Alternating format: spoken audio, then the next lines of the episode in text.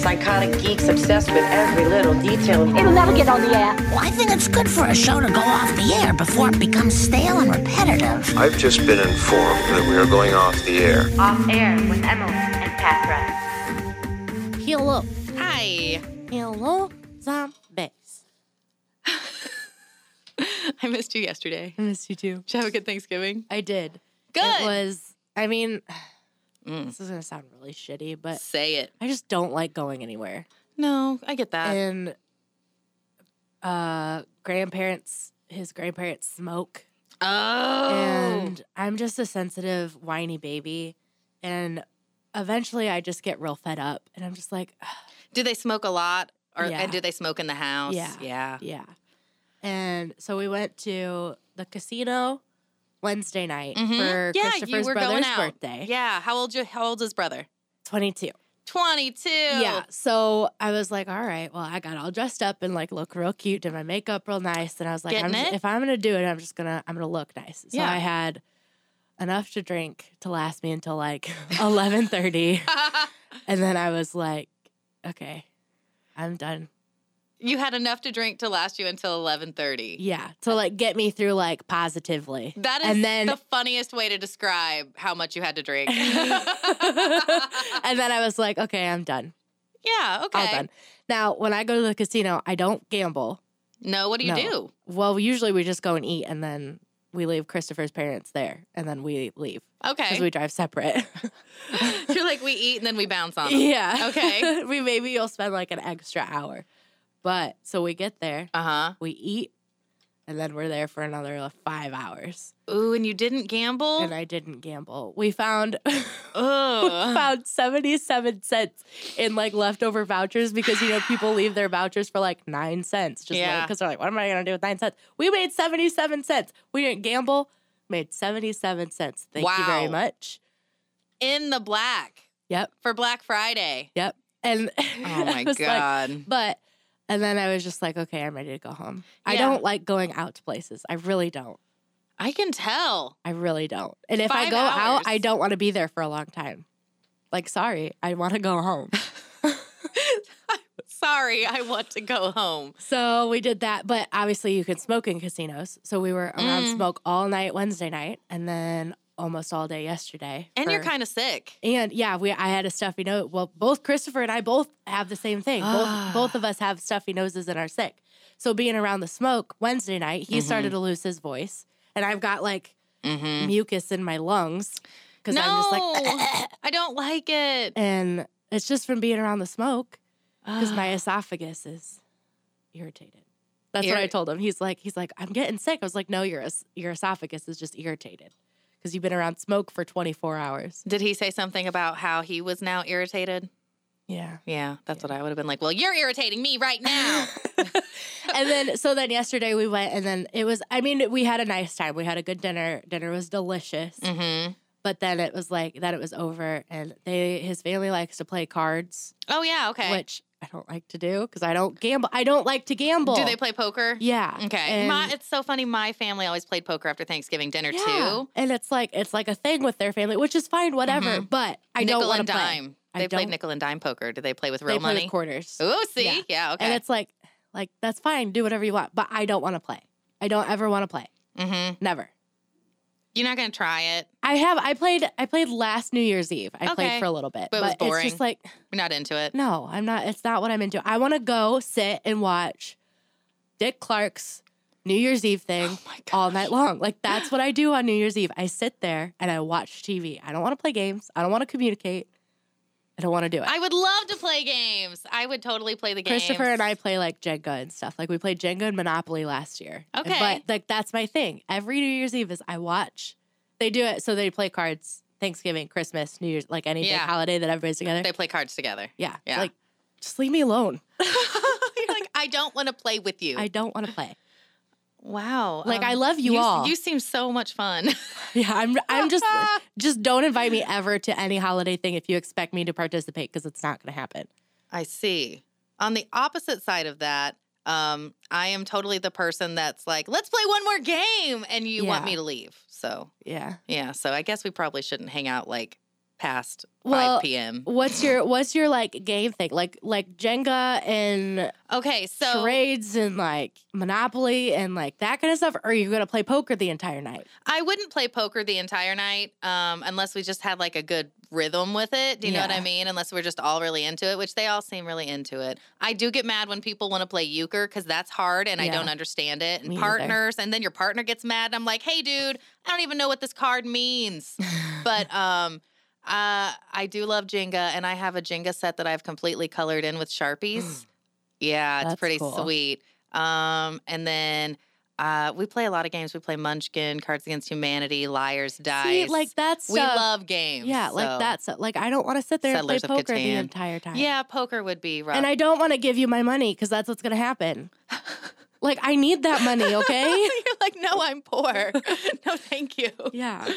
Oh my goodness. How was your Thanksgiving? Um, it was pretty good. My mom is in the hospital, so I took the kids to go Aw. visit her in the hospital. But she was still my crazy old mom and told great. She talked about the movie Black Hawk Down for 20 minutes, and the kids were like, "Hey, can we go?" And I was like, "Happy Thanksgiving!" So that was it. That's great. Yeah. Who's going first this week?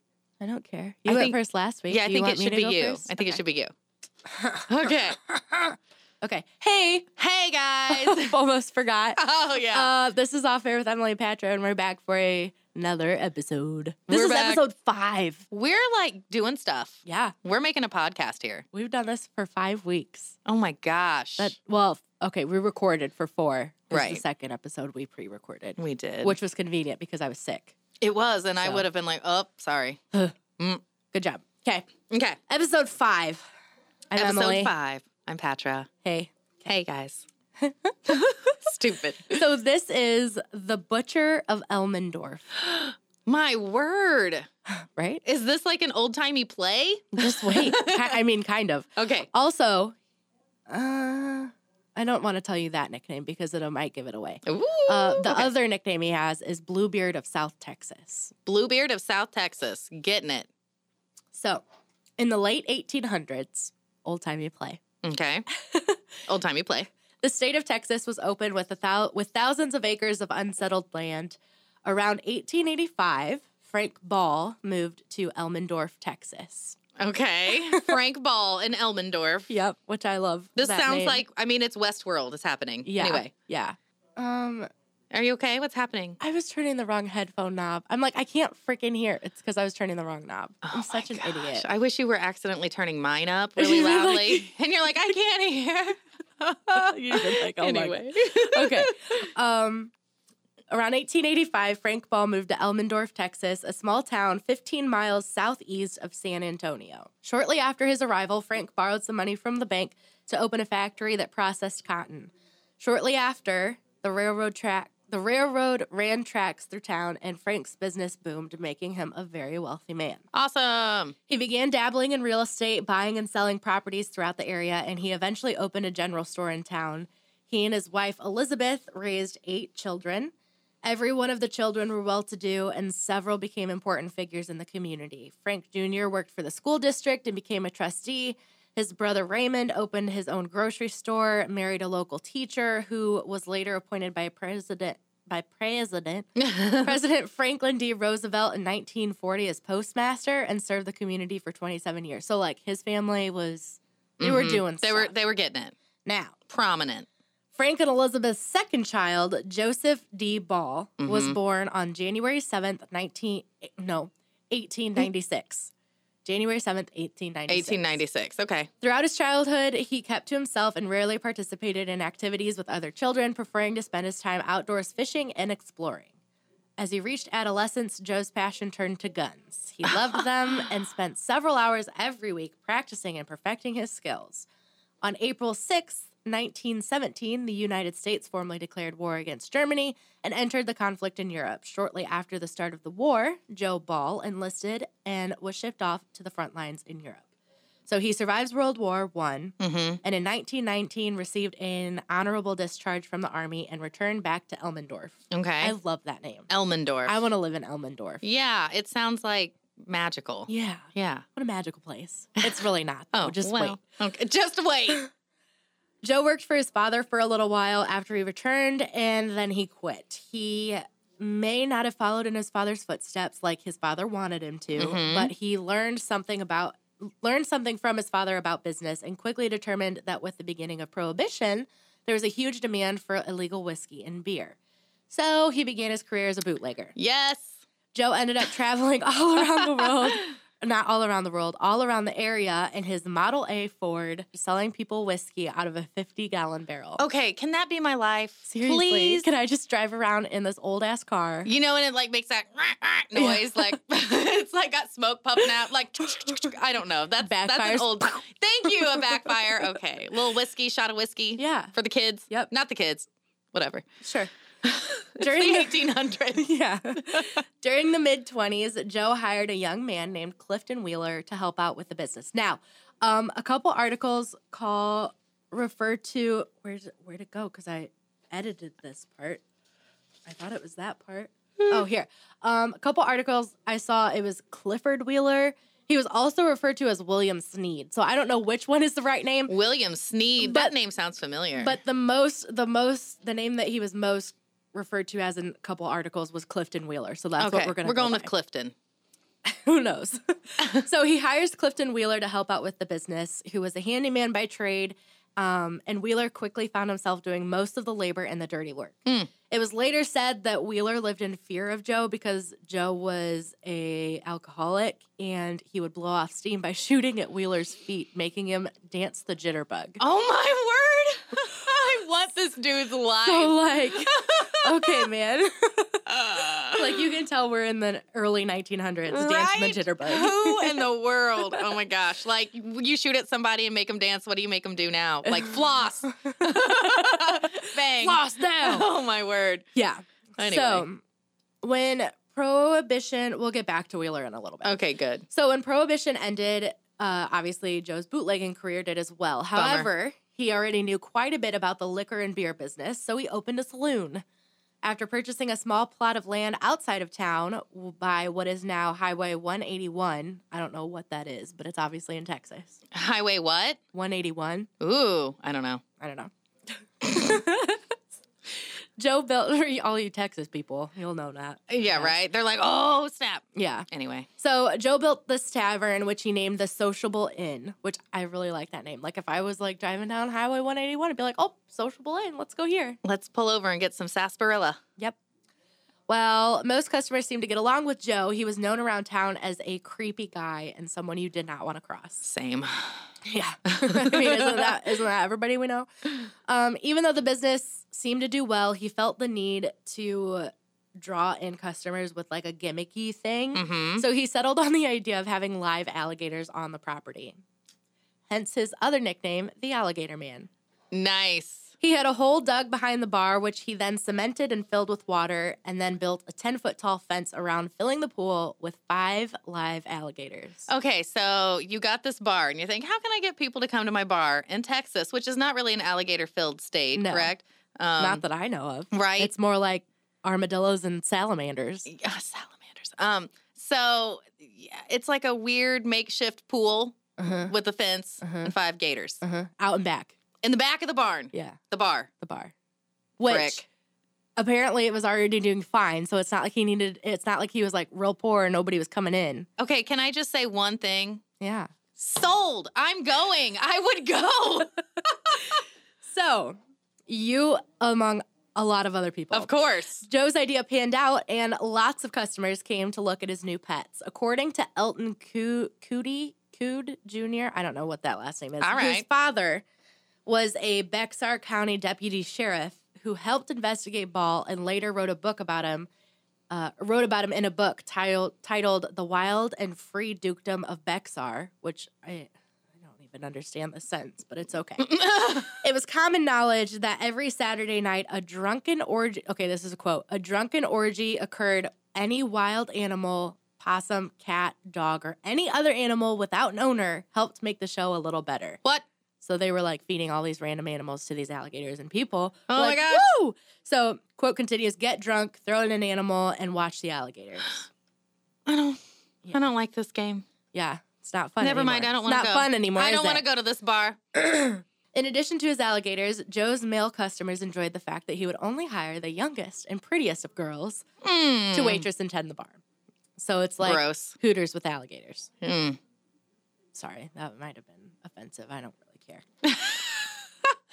N- None of the girls ever seemed to stay for long, but Joe always explained that the girls were simply drifters and drifting through town looking for a quick buck. Did they age out?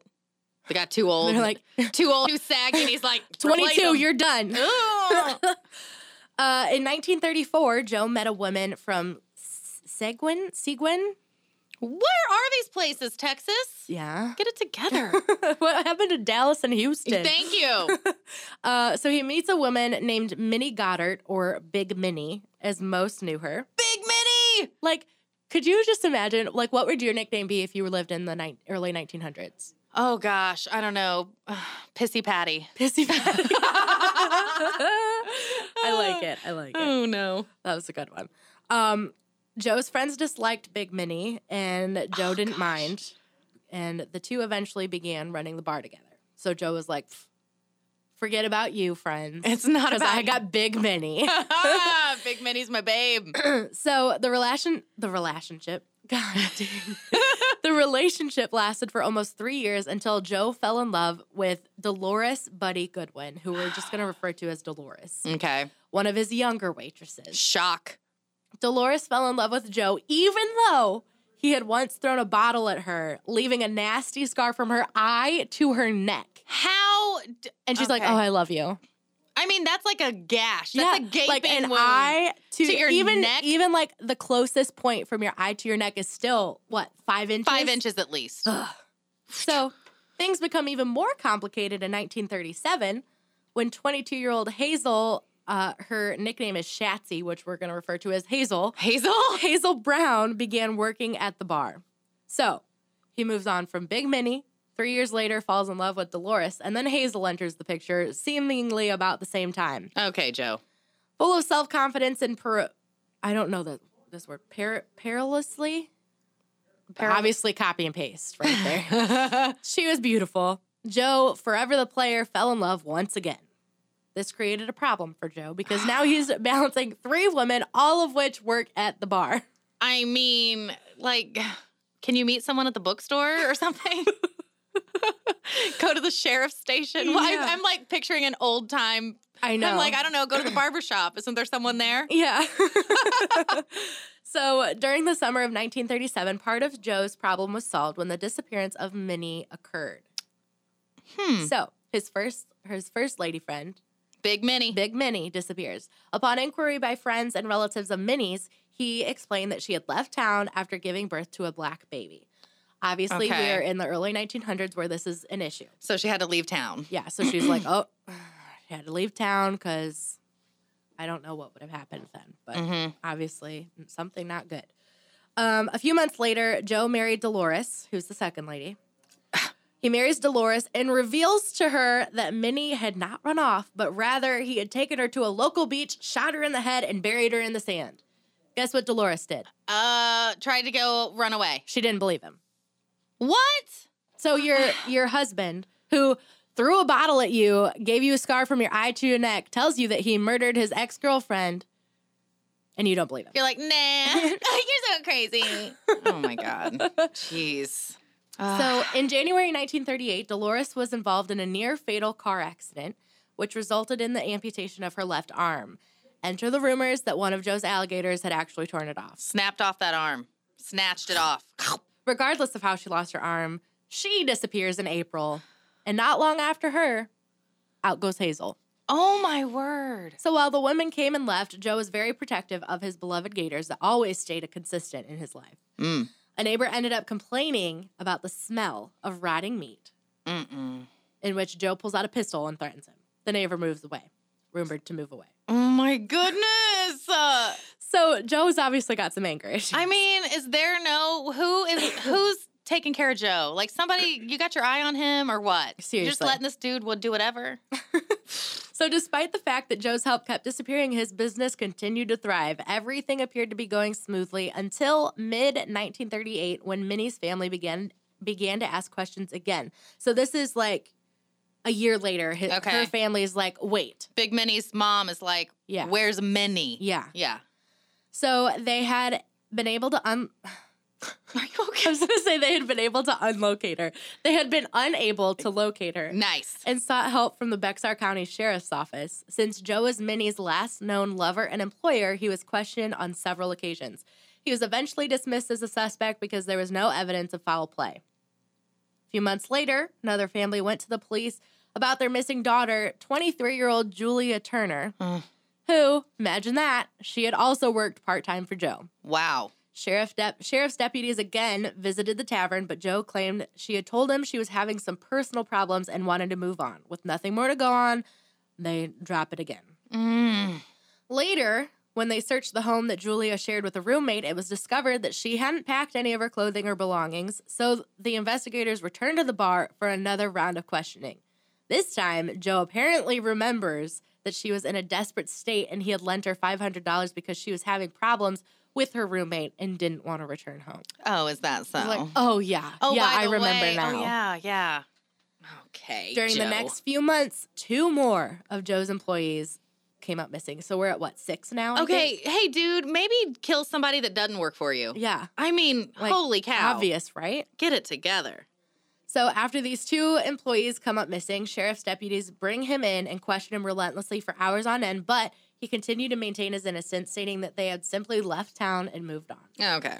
With no evidence or leads to follow, the girls were added to a growing list, and Joe was again in the clear.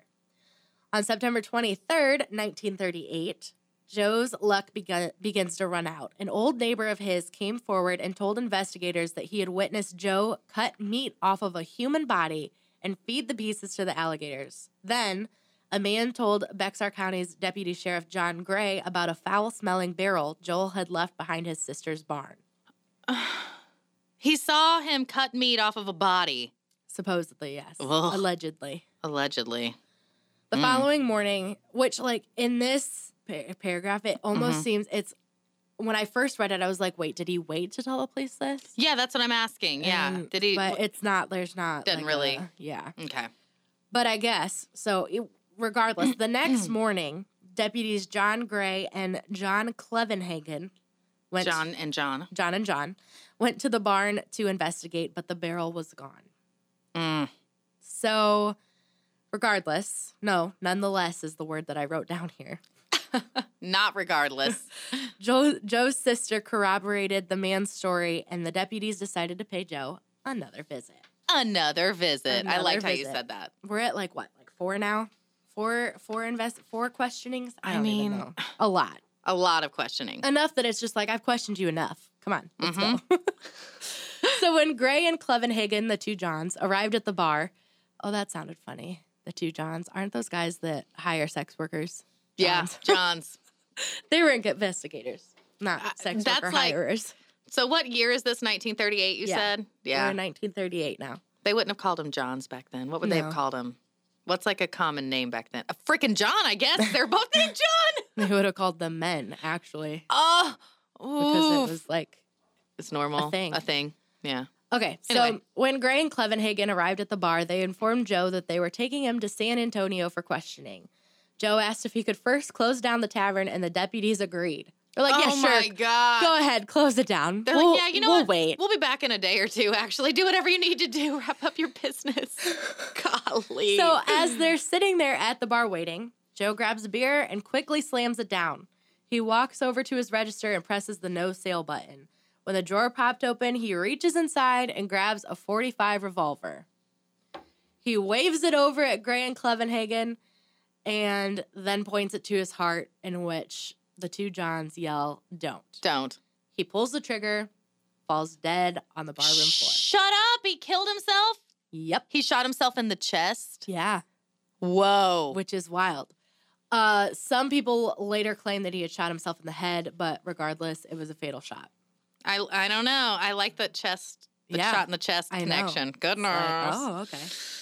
So deputies from all over the region were soon going over every square inch of the bar upon discovering rotting meat all around the gator pond and an axe matted with blood and hair Ugh. Their initial theory was that Joe had mutilated his victims and fed them to his alligators. Investigators also began to recall other disappearances, including two missing barmaids and a teenage boy who hung out at Joe's. The sheer horror of the situation was beginning to set in, and Bexar County Deputy Sheriff John Gray wanted answers. So, investigators knew that Joe's handyman, Clifton Wheeler, was probably the only living person that could help them. Clifton! Oh my gosh, we circled back around. Yep. Whew. Enter Clifton Wheeler again. Oh my gosh. After securing the scene at the bar, Gray and Clevenhagen picked up Wheeler and took him back to San Antonio for questioning. He initially denied having any knowledge of what happened to the missing woman, but as the day wore on, he finally admitted that he had not been totally honest with them about his involvement. Uh-huh. uh He then explained that Joe's girlfriend, Hazel Brown, who was the third girl, huh. had fallen in love with another man and was planning to move away to start a new life. Oh. There's a lot of like, My word. real quick, I'm in love with yous going on. What? I mean, goodness. So, this, according to Wheeler, in conjunction with accusing Joe of Big Minnie's murder, caused Joe to fly off the handle and kill her. so, according to Wheeler, Hazel had fallen in love with another man, accused Joe of murdering Big Minnie, and then was going to move away. Mhm. So, he kills her. In order to verify his story, investigators wanted to see proof and asked Wheeler to show them where Joe had disposed of Hazel's body. The following day, Wheeler took investigators to an isolated spot approximately three miles from town near the San Antonio River. He momentarily scans the area and then begins to dig in the loose soil.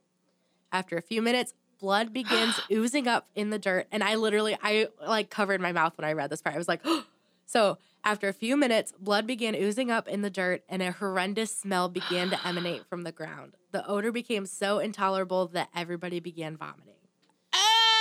Uh. Ah. oh my Like, word. Ugh. so Wheeler eventually pulls up two arms, Mm. two legs, And they're just, hey, hey, dude who used to work with Joe, dig this body up. Get and these a torso. limbs out. Not the torso. That's where the smell is. You know Yeah. that. When asked where the head was, Mm. Wheeler pointed to the remains of a campfire. Upon closer examination, the investigators found a jawbone, some teeth, and finally some pieces of skull, which were all that remained of Hazel Brown. oh my gosh, Hazel. Poor I'm baby. so sorry. And then as investigators uh, shut off the crime scene, Wheeler said that after a long night of heavy drinking, Ball had asked him to gather up some blankets and alcohol. Afterwards, the two took Joel's car, Joe's car, and picked up a 55 gallon barrel from Joe's sister's barn and then drove down to the river. Wheeler claimed that Ball forced him at gunpoint to dig a grave and then they opened the barrel. Inside was Hazel Brown's body. Mm-hmm. Wheeler said that he initially refused to help dismember the corpse and that and that Joe had started it himself, but in that his jeez, It's okay.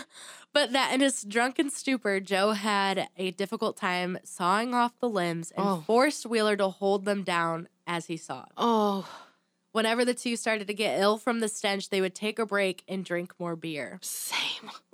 God. When the dismemberment was finally complete, Wheeler said that they buried the corpse and threw her head on the campfire. Okay, so how, I'm sorry. Uh, how long ago was this incident? Like the night of then, and what's the time frame? The difference, like when he goes to dig her up, like Um, a year or two or something. It's been a minute. Yeah, it's probably been a year or so. Okay, um, because I was just thinking, like, man, he remembers everything, like every little detail. You'd remember that. I mean, like he just knew exactly, like, oh, it's right here. I'm gonna dig, and after a few minutes, found her, and they're like, "Where's her head?" And he's like, "Oh, it's over there, homie." Yeah. So he met her in 1937 in the summer. Uh huh. And then September of 38 is when that man told the sheriff about the barrel behind the barn. So at least a year. and it was already smelling, which I don't know. I know, like, obviously, a couple days your So it's- body starts to yeah. decompose, but I don't know when it starts to smell. Okay. So it's, it's, a year probably. Okay. Yeah, a year. Because he was just, I mean, but that's something you would know. You'd be like, yeah, it was, I walked seven steps and then this horrendous thing happened to me. So, Yeah, yeah. yeah. Okay. So, when questioned about Big Minnie's disappearance, Wheeler said that Joe had taken Minnie to Ingleside near Corpus Christi. Joe found a secluded area, and after a lot of drinking, he waited until Minnie was distracted and then shot her in the temple. So, his story that he told good old Dolores Yep. was true, but she didn't believe him. Um, Wheeler stated that Joe killed her because she was pregnant and didn't want that to interfere with the relationship he had with Dolores. So you murder her instead. Like Yeah. that's not going to interfere. I mean, obviously she didn't believe you, but so then the two men buried her in the sand and drove back to the bar. Police went to that area, dug in the sand with hired hands and heavy machinery. That was a copy and paste. Never would ever would I say hired hands. Finally, on October 14th, 1938, they found Minnie's partially decomposed remains buried in the sand. Police continued to question Wheeler about the other missing women, but he s- but he claimed to have no knowledge of what happened to them. Mm. Back at Joe's bar, investigators find a scrapbook containing photos of dozens of women. Oh. This, said Chief Deputy Sheriff J.W. Davis, might lead to the discovery of one or a dozen more murders. I feel like they let this guy go for way too long, just like, overlooking it. Yeah. Maybe the sheriff had a lot going on at home or something. Maybe. None of the photos ever proved to have any known connection to Joe. Uh huh. Investigators eventually locate Dolores in California, still alive, Holy shit! and she had apparently left the area for a new start in San Diego. Smart. Two weeks later, in Phoenix, Arizona, they located another one of the women that had previously been listed as missing from the tavern. Turns out, none of the rotting flesh in the alligator pond was found to be human. In a, 19, in a 1957 interview with the San Antonio Light, Dolores Goodwin stated that Joe never put no people in that alligator tank. Oh, Dolores! She said, Joe wouldn't do a thing like that. He wasn't no horrible monster. Joe was a sweet, kind, good man, and he never hurt nobody unless he was driven to it. There were just two murders. just two. That's it. I mean, get off his back, dude. Jesus. So while it's possible that he actually never fed anyone to his alligators, it was speculated by the original investigators that he just simply cleaned it up, cleaned it up, cleaned up all the flesh and bone that Mm-hmm. they left. So you don't know for sure. Are alligators like pigs? Will they eat anything? I though? don't Is the think thing. so. I mean, let's look. I'm gonna let's look it up. Okay. Will alligators eat? And all of are alligators like pigs? Let's Google Are that. alligators like pigs? oh gosh, I'm an o- adult. Uh, oh, the first thing that pops up is alligator versus pigs videos. No, They- Oh, I don't they want to will- watch I, that. I know, I know. Are alligators like pigs? Will alligators eat anything? All of it. Well, alligators eat all of it. Because pigs I eat. typed, will alligators eat an entire? And the first thing that popped up was avocado, apple, or watermelon. oh. Um, they don't like to eat humans. Okay. Yeah. It's it's rare. Okay. They don't love it. All right. Well, Okay. that's good. That's good to know. Mm-hmm. At least that's what Florida is saying. Okay, Florida. I mean, Florida's got enough alligators. I guess you know. Florida. Did that one alligator go after that little boy though? Yeah, they did. There was a couple of articles about how an alligator was found eating um, a human body, but it, they said it's rare for that to happen. I mean, maybe he was just real hungry. Yeah. Oh my gosh. I'm so sorry. looking like a snack. we are sorry. That was inappropriate. In 1939, Clifton Wheeler pled guilty for his part in disposing of the bodies and was sentenced to two years in prison. okay. Following his release, he opened up his own bar. However, his notoriety preceded him, and he was unable to show his face in public without being hounded by the press or chastised by local residents.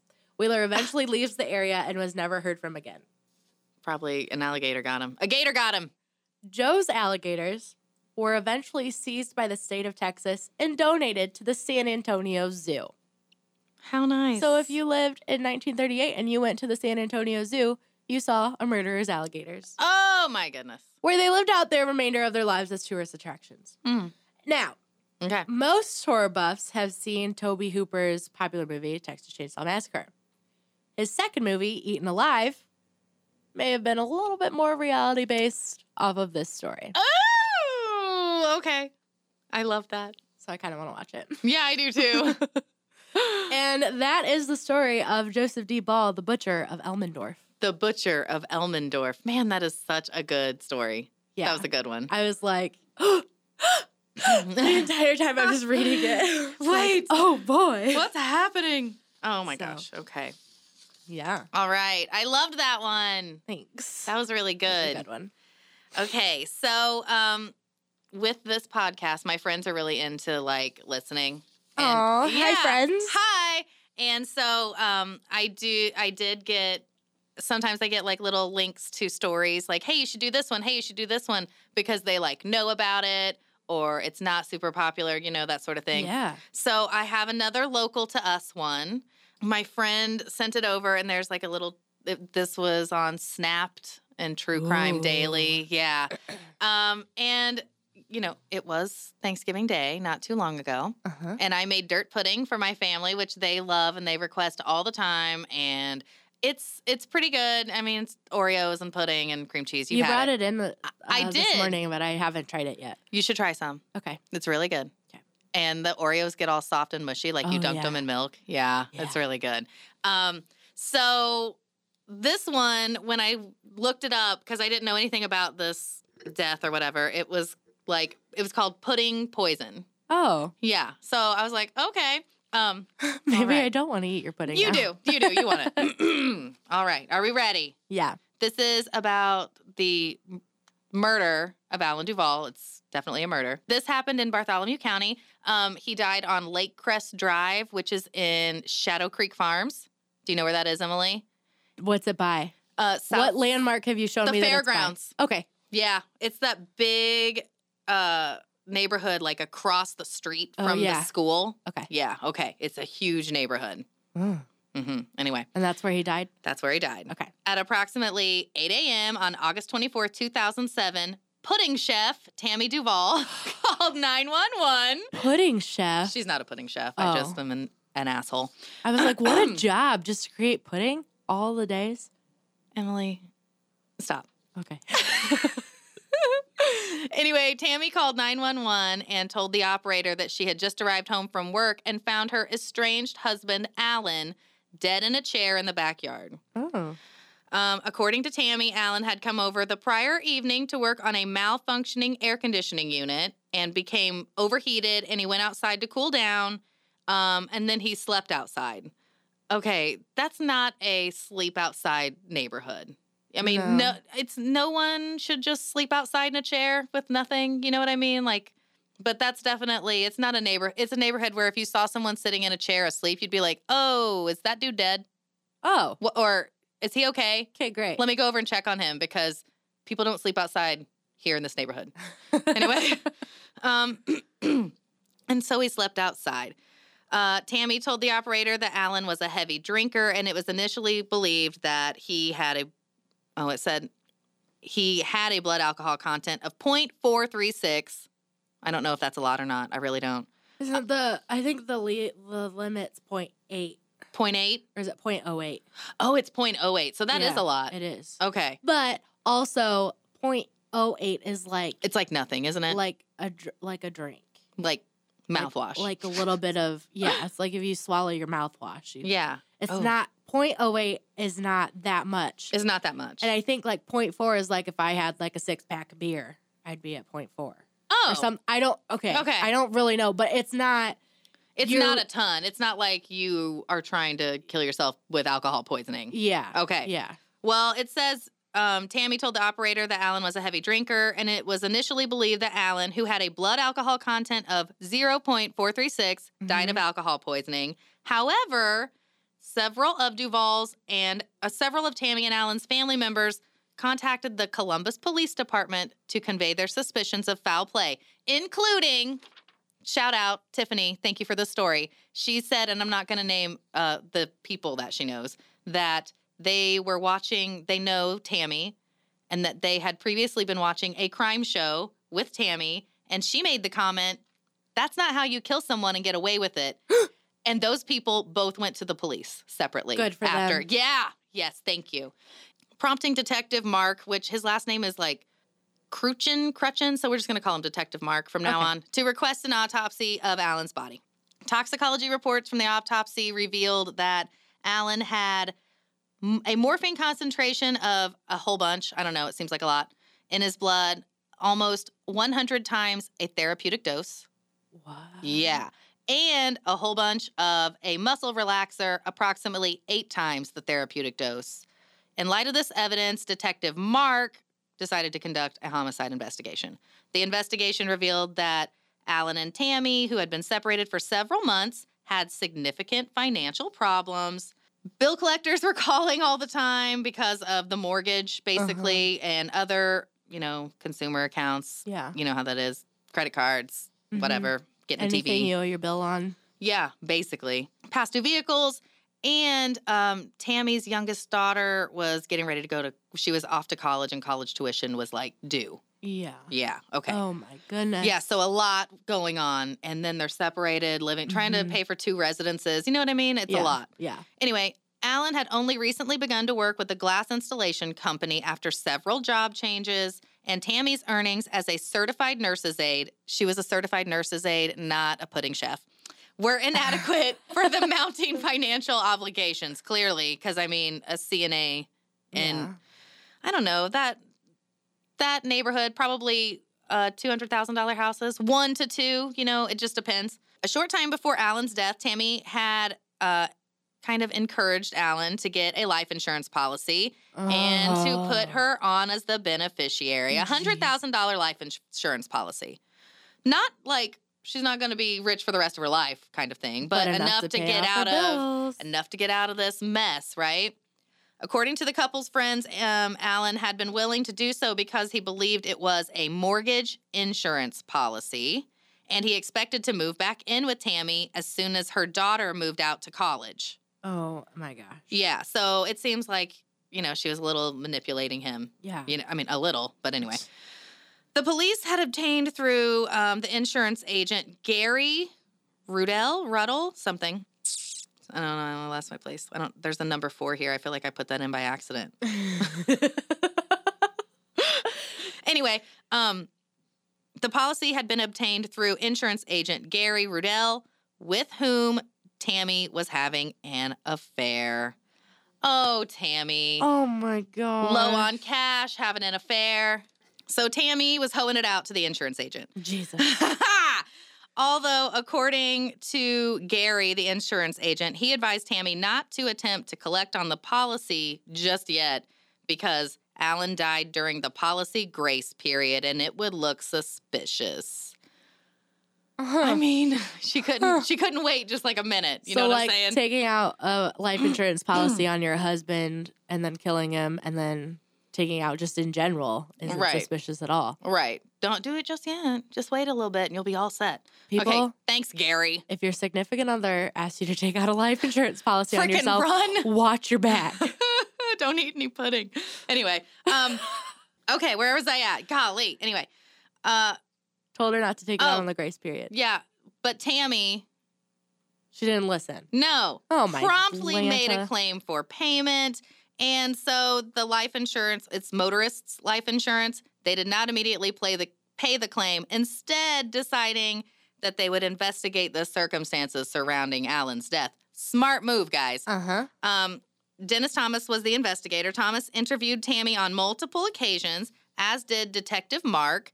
Tammy man- maintained that she had, upon arriving home from early morning home health duties, which um, my mom has some home health aides. You know, Mhm. they do have to go out early sometimes and Yeah. have weird hours. So, like, you know, work a split shift. You're here until 10 and you come home. You don't have to be anywhere until 1 again, that sort of thing. Mm-hmm. You like how I wave Yeah. yeah, everybody can see my gesturing.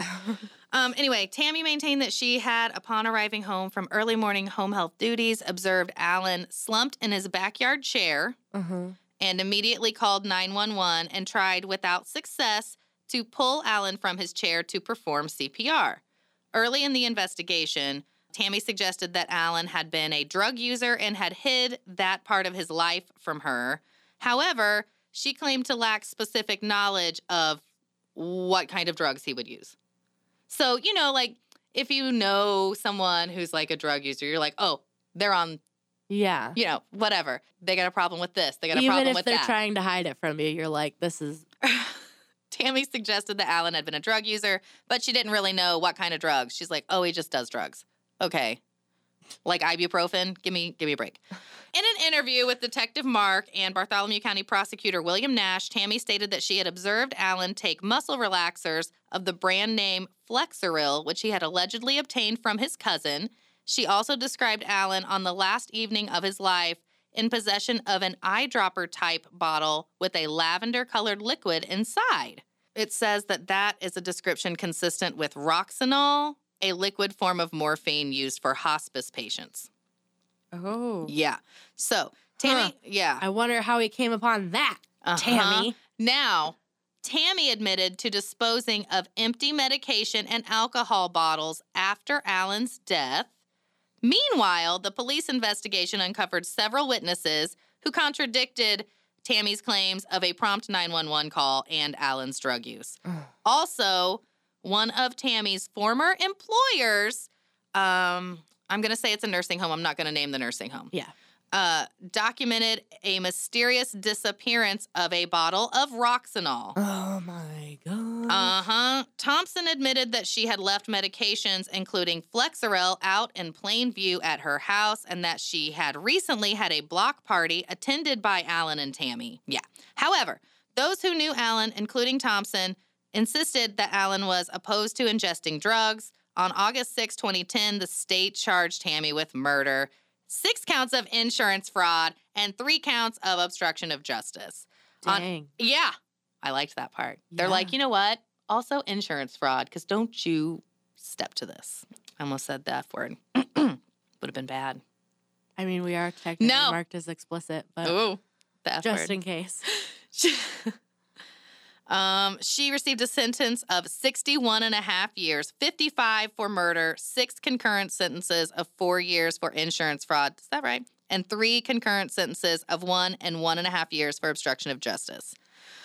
During the investigation following Allen's death, police learned that Stephen Brown, Tammy's former boyfriend, had made a June 27th, 2005 statement to Farm Bureau Insurance, special investigator John, somebody, everybody's named John today, in the course of an investigation into alleged theft of Tammy's property. Her boyfriend denied that he had stolen Tammy's property and during the interview advised Moon of advised the John of his suspicion that Tammy had tried to poison him with tainted pudding immediately before requesting his signature and identifying information on a life insurance policy. Her boyfriend said that around Thanksgiving of 2004, Tammy arrived at his home with food, including a pudding dish that she insisted he must eat because her daughter had made it especially for him. And when he took a few bites of the pudding, it tasted like aspirin dissolving, and he felt out of it for several hours. Tammy had also brought a life insurance policy application and claimed that she needed information from Brown so that he could be the listed beneficiary. She asked Brown to sign and provide his social security number. He did not do it, and Tammy left, taking with her the bowl of pudding. What? What? Yeah. So there's this like um interview clip of her online, which I didn't send this time to you, but um she's like describing her pudding and she's like so excited about it when they're like interviewing her about Alan's death. Oh my god. She's like, yeah, I made dinner and I made this really cool like pudding dessert with Oreos in it. And I was like, that's my pudding that I make every year for the kids. But it's also like, okay, obviously it was your pudding because you're describing to me in detail, despite Right? you having this es- elaborate dinner, maybe. yeah. Oh my gosh. hmm So she's in jail, 61 years. I mean, So she's in jail for 61 years mm-hmm. as of 2005, as of 2011, 2011. April 22, 2011. So was that 19 or 2072? 2072. Are you asking me to math right now? Yeah, I did it right. Oh, good. I was asking you to confirm my math. Yes. So, and how old was she when she got? um, do we I know? don't know, but she had already been married before and had an adult daughter. So at least my age, I, I would guess 40 ish, 40s. 40. So Mm-mm. she's probably not. gonna Mm. She's in live. there. I mean, good behavior or not. Making pudding for people or not. Works in the kitchen Oh my gosh. making that tapioca pudding. Oh. And by the way, dirt pudding is super easy to make, so don't be all like braggy about it. Like, oh, I made this really cool pudding. Okay, everybody makes that pudding. Calm down, Made this, Tammy. made this really cool pudding with Oreos And um, morphine. and morphine. and enough morphine to kill everybody in this room. Enjoy. what? Yeah, that's Wow. it. So I just really liked it because I had also made dirt pudding while Yeah, I was that is- reading it, and I was like, oh, That is really good. though. Yeah. Yeah. I Tammy like Duval. how we can like correlate some of our stuff. I do like it. I'm definitely not correlated at all to the butcher of Elmendorf. You're not No. no alligators in No your in alligators. your past. No. you don't like um you're like his age group though. yeah. Yeah, so that's it. Because I was And going to that's- say you don't like to murder twenty year old women, And but you could be also- a murdered twenty ish year old woman. Yeah. I worked at a family restaurant Mm. back home when I was like in high school. Mm-hmm. And it kind of had that same, it wasn't a tavern, it was like an actual restaurant with a bar in it. But Hmm. Was it the had owner a lake weird? out back. So it could have like co- totally could have been Hmm. that situation. The Hmm. owners weren't weird though. They They were weren't really nice. okay. Well, one of them was really nice. The other one was kind of mean. were they mean? Was it a man or a woman? The woman was mean. Yeah. Did she shoot at She- you and make you do the electric she didn't slide? make Oh. me do the electric slide or the jitterbug. Ugh. She wasn't like mean, mean. She just Y- uh, you know what? was stressed. Yes, I was gonna say owning a grumpy, business. Grumpy, yeah. Yeah. So yeah, Anyway, so she this murder took place in 2007, and she was her sentence was given on 2011. So it took a minute. yeah. Yeah, Wow, and then her old boyfriend's like, "Holy shit, that almost happened to that me." could have been me. Holy shit! Yeah, What a revelation to have. I know. Such a scary one. I just like that my when my friend sent it, she was like, I, I like copied and pas- pasted. They were watching a crime show, and Tammy made the comment, "That's not how you kill someone and get away with it." And blank and blank both went to the police the next day separately. that's insane. like that's crazy. That's crazy.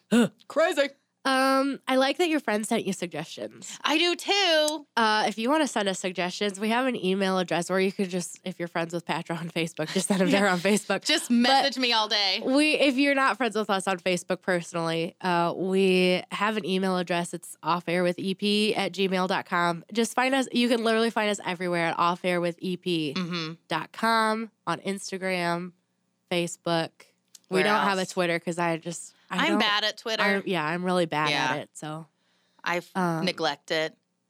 yeah. Slide into our DMs with some murders. We'd love it. yeah and we can do like a special sent in murder Uh, thing, yeah. or like if you know i don't know just send us stuff if We'll you want. dedicate that murder Yeah. just to you. dedicated to John Doe.